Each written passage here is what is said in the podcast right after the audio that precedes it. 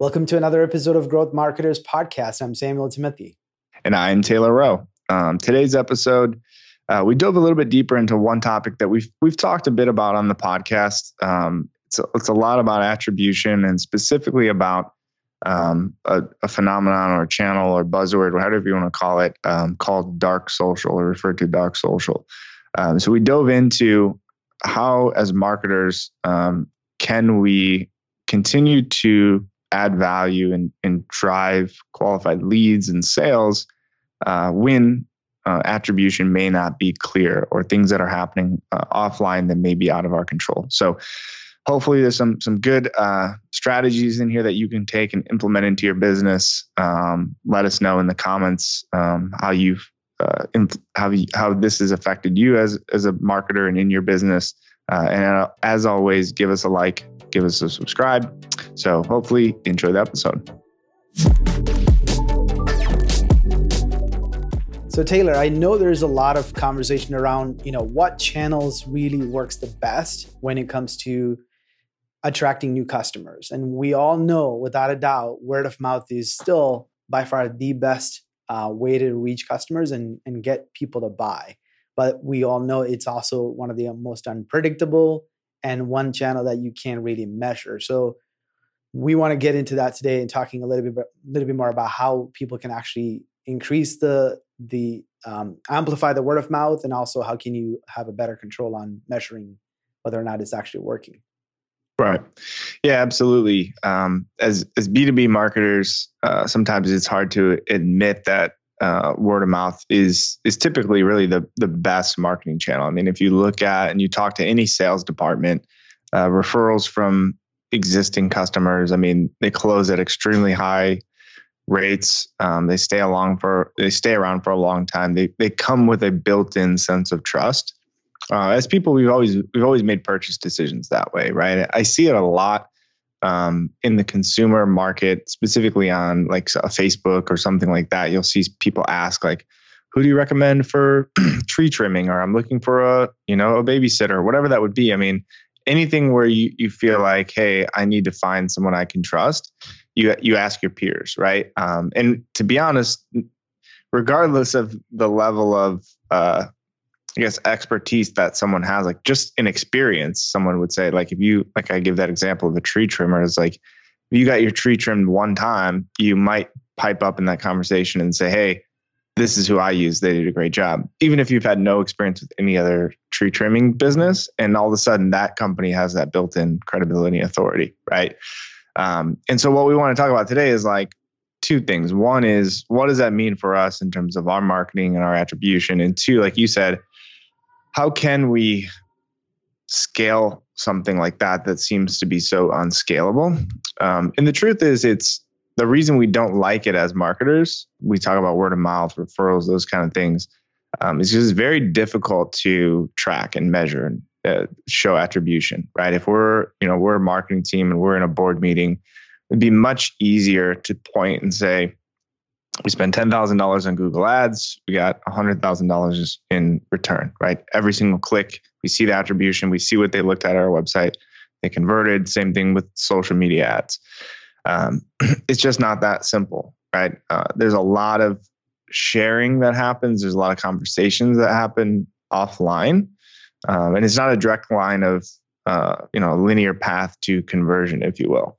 Um, so what I want to talk about is this idea of um, what's kind of referred to in terms of like a buzzword. It's just re- referred to as dark social, um, and what what really that means is just social interactions that are happening. It doesn't necessarily even have to be social media, but social interactions that are happening that ultimately lead to um, that word of mouth type referral uh, traffic or leads to your website. So examples would be uh, chats, uh, Messenger, um, direct direct messages on LinkedIn, emails, phone calls, text messages, right? Um, so as a marketer, let's just give a very specific example. It's like as a marketer, let's say you you create tons of content, you're you're putting a lot of effort into blog posts or social media posts uh, and I see a post on social media that I think is something that's really great for our business, I take a screenshot of that post. I post it in, you know, Microsoft Teams or chat, uh, Slack message. I send it to you and say, hey, I think this is something we should look at. And then you go to their website and, you know, fill out a form or you reach out to a sales rep, right? Uh, as a marketer, you accomplished exactly what you're trying to do, but it might be the most frustrating thing in the world because you have no idea where that lead came from. And if you're so focused on tracking attribution and looking at ROI per channel and really getting down and in really what I would think is overanalyzing it, um, you're you're going to be spinning in circles because you can't attribute that. But in reality, that's a huge percentage of how business happens. That's how people operate is uh, through those type of non-trackable, so to speak, interactions. Yeah, I mean, I think you know, like I was alluding to earlier, we all know word of mouth is extremely powerful because you know people take other people's uh, you know recommendations and advice very seriously because that's someone's real world experience of using that product or service or the company. And then they know that hey i can save a lot of headache by not have you know using this uh, you know this recommendation because i know that they already kind of went through that same process or the product or whatever the case might be. So i think we we all know is super important but then we don't know how to really replicate what happens in the real world in conversations with your neighbor asking who did your offense in the real world as marketing uh, as marketers in the b2b space how do you make that same sort of conversations happen at large right? Um, so what are some practical ways we can influence that? Um, and we know that it's happening like you said that dark web is probably where you know dark dark social is where it's happening but how do you influence as marketers to make such conversations happen very organically Right. So I think we need to look at this happening and instead of looking at it as, oh man, like we can't track these channels um, because such a high percentage of is happening offline or it's, it's, it might not even be that we can't track it. It's that we're attributing it to the wrong channel. Um, so, for example, they explain the the uh, scenario I just outlined of I saw something, I took screenshot, send it to you. You go to the website and convert. That's going to come as uh, a direct conversion, right? It's going to show up in your Google Analytics or HubSpot or whatever you're using as direct traffic because you went directly there. Or maybe you maybe you didn't go directly there because I didn't even send you the link. I sent you a screenshot. Maybe you went to Google and typed in mm-hmm. the company's name and then went and now all of a sudden it's attributed to organic search, right? So what do you do as a marketer? Do you look at that and say, let's dump more money into SEO? SEO is our number one channel. What do you do if all of a sudden month over month you're direct traffic is growing, right? What do you attribute that to? Mm-hmm. And I think that's part of it is just understanding the bigger picture is like, what are we doing as a marketing department? We're looking to generate qualified leads. We're looking to influence pipeline, right? We're looking to influence the actual amount of opportunities and revenue we have in the pipeline. And that's the ROI you should look at is like total marketing spend, total pipeline influence, and sometimes stop nitpicking those individual channels because of things that are happening. Like if you see a correlation, we're spending more money on social media, and then each month, as we spend more money on social and as we create better content, we're getting more direct traffic, we're getting more leads. Like it doesn't take a, a, rocket science to understand, like, hey, there's some sort of correlation there. So to go back to your question, like, what can we do? We need to create more opportunity for this to happen, which means we need to to focus more on education. We need to to cast a net within the audience that we're trying to influence um, and we need to ultimately get more customers, right? Because if word of mouth is the most powerful marketing channel that we have, that means we need more customers. We need to make those customers more happy. We need to have interactions with them and understand what would make what would get you know have them be so excited and so happy that they would share that with somebody else. Um, and for whatever reason, I think that's a missing piece of a lot of people's marketing initiatives. Is like we're so focused on things that we can measure in some performance based marketing channels. Is like we just we're looking at these numbers uh, at the clicks the cost per clicks the conversion rates and everything is just numbers and not so much of like the people that you're actually trying to market to.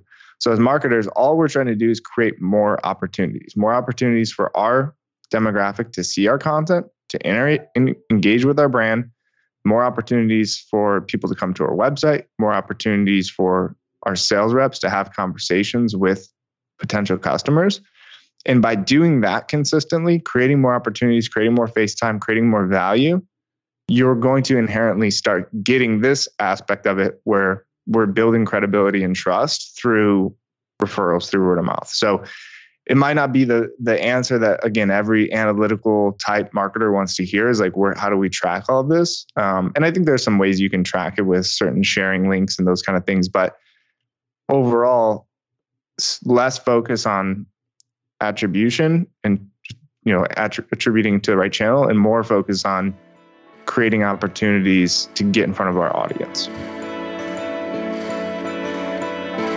hey thanks for listening solomon here are you frustrated because you're not getting enough inbound leads? You're worried that the leads that you're getting are not qualified? Or maybe you're disappointed in the conversion rates from the leads to customers, right? It's really, really low. Well, I got good news for you. I talk to business owners every single day. You're not alone. All right, businesses go through this when there's a lack of strategy sometimes uh, maybe the approach isn't appropriate for your situation, or sometimes you got all of those things right, but it was just poor execution. I'll tell you what, head over to oneims.com and fill out one of our forms. Talk to one of our consultants. That's all we do. We talk to business owners day in and day out. Share with us your challenges and see if we're a fit, right? See if we can find you a solution to your growing pains. You know, our hope here at OneIMS, and especially with this podcast, is to give you the tools, the technology, the ideas, the strategies, everything we possibly can for you to succeed. All right. So thank you for listening, and let's get back to our topic for the day. You know, just to kind of uh, reiterate what you mentioned earlier, you know, you are going to see a direct, you know, you're going to probably see an inf- uh, increase in the direct traffic. You're probably going to see an increase in the organic search of your brand name. Those are probably all indications. So I think one of the ways that I guess marketers can do a better job of measuring if uh, there are some uh, word of mouth influenced uh, overall increase in sales is probably to have some sort of a benchmark reports on hey when we started as our uh, our company or when we started our marketing here's where we were in terms of our total organic traffic. Here's how many organic searches were happening for our brand name. And then here's now what our total organic traffic or our direct traffic how has that increased over time? Because i think that might be one way to see all the impact yeah. of every sort of marketing campaigns that are happening um, that that's actually influencing the total search traffic that comes to your website that's probably around your brand name or someone coming directly to your site. Right. Um, and just a couple of stats. There's a, a, couple of studies that i was doing some research before we we had did this podcast. There's a, a company called rhythm one uh, who did a study uh, a couple of years ago actually. Um, and at the time it was about 84% of according to their study, about 84% of shares uh, happen via dark social, meaning channels that are not uh, trackable in the in the traditional metrics, right? When I say that is like when you post something on LinkedIn or, or Facebook, if the people share that on that same channel, they go and click share and they share it to their page or share it to their friend or something like that.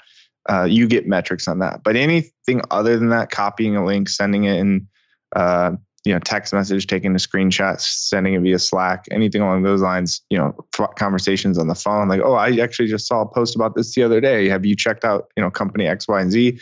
Those kind of things are not trackable in that perspective right? Um, and i think it's important to understand when you're creating content and when you're again your goal as a marketer is to, to get in front of your audience right? That's what we're all trying to do is like capture the attention of our audience um, so you also have to understand like the le- the stage of the funnel, if you will, that they're in in the format of the content. So a perfect example is this podcast, right? I mean, we we happens to us all the time. We'll have conversations with people and say, I listen to your podcast all the time, this and that. And so it's like someone that listens to this podcast or a podcast, they can go to, you know, they're listening on Spotify, they can actually copy that link or they listen on Apple, you know, and they copy that link and they text it to a friend, right? Someone this gets posted on YouTube, same thing. Copy the link, send it in Messenger, right?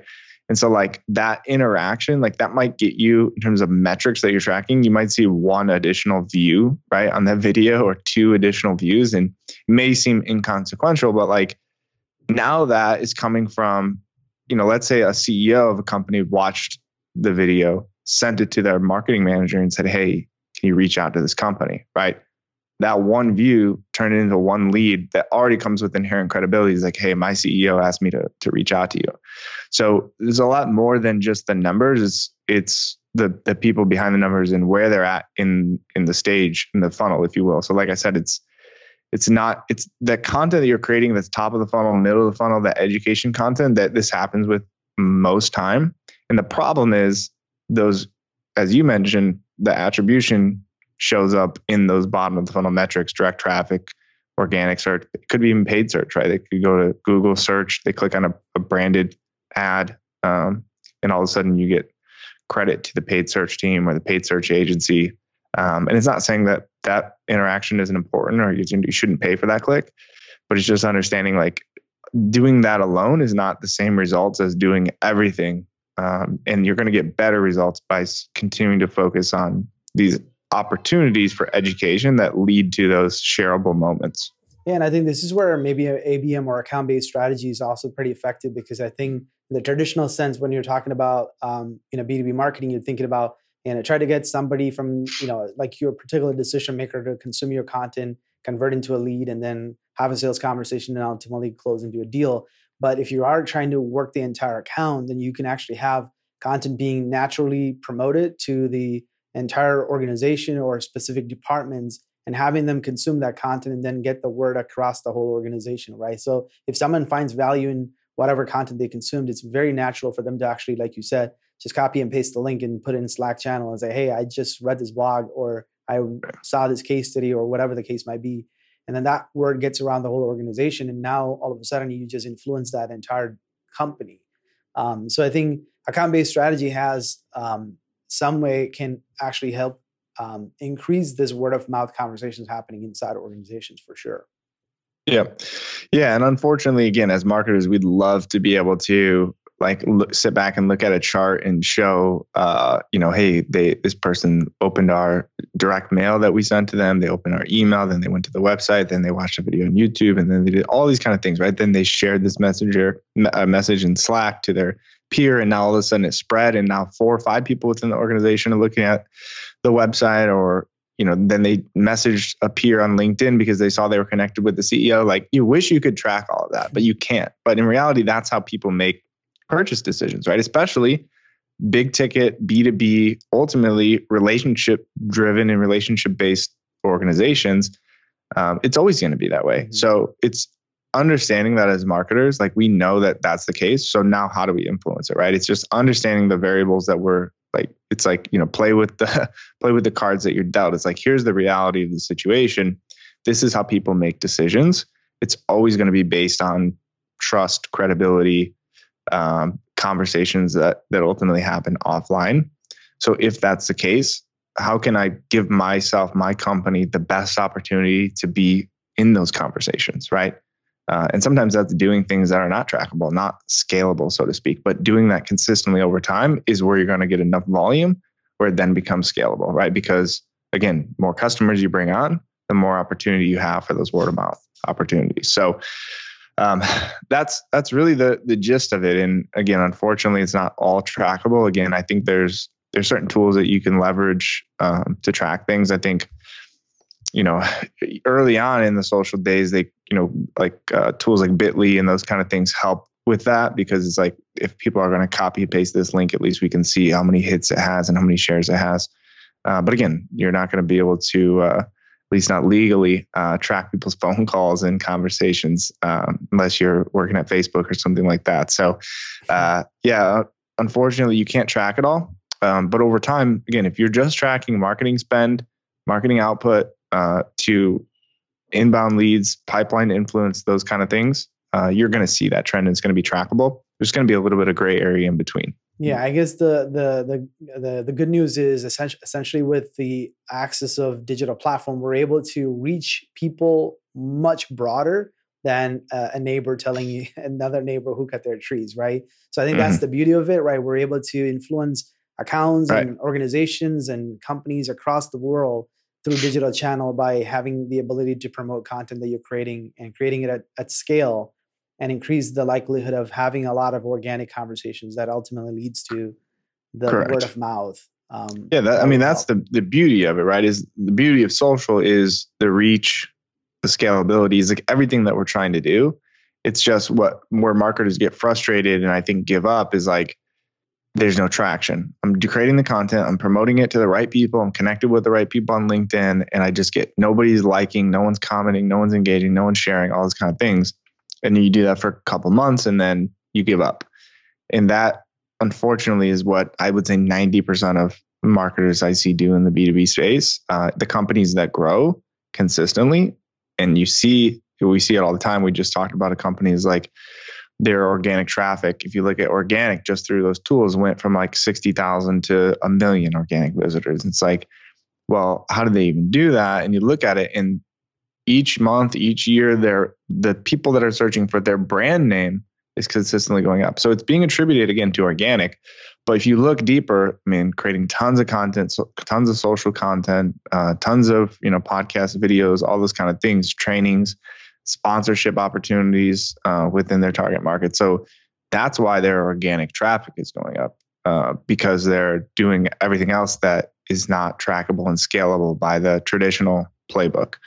Um, and so, yeah, that we see that all the time. And and I think if there's one key takeaway, it's it's that again, just focusing on what you know intuitively is right, like what type of content is going to be is going to resonate with your audience is going to be helpful and then what channels we can get in front of them. If you have those pieces right then it's just about consistency.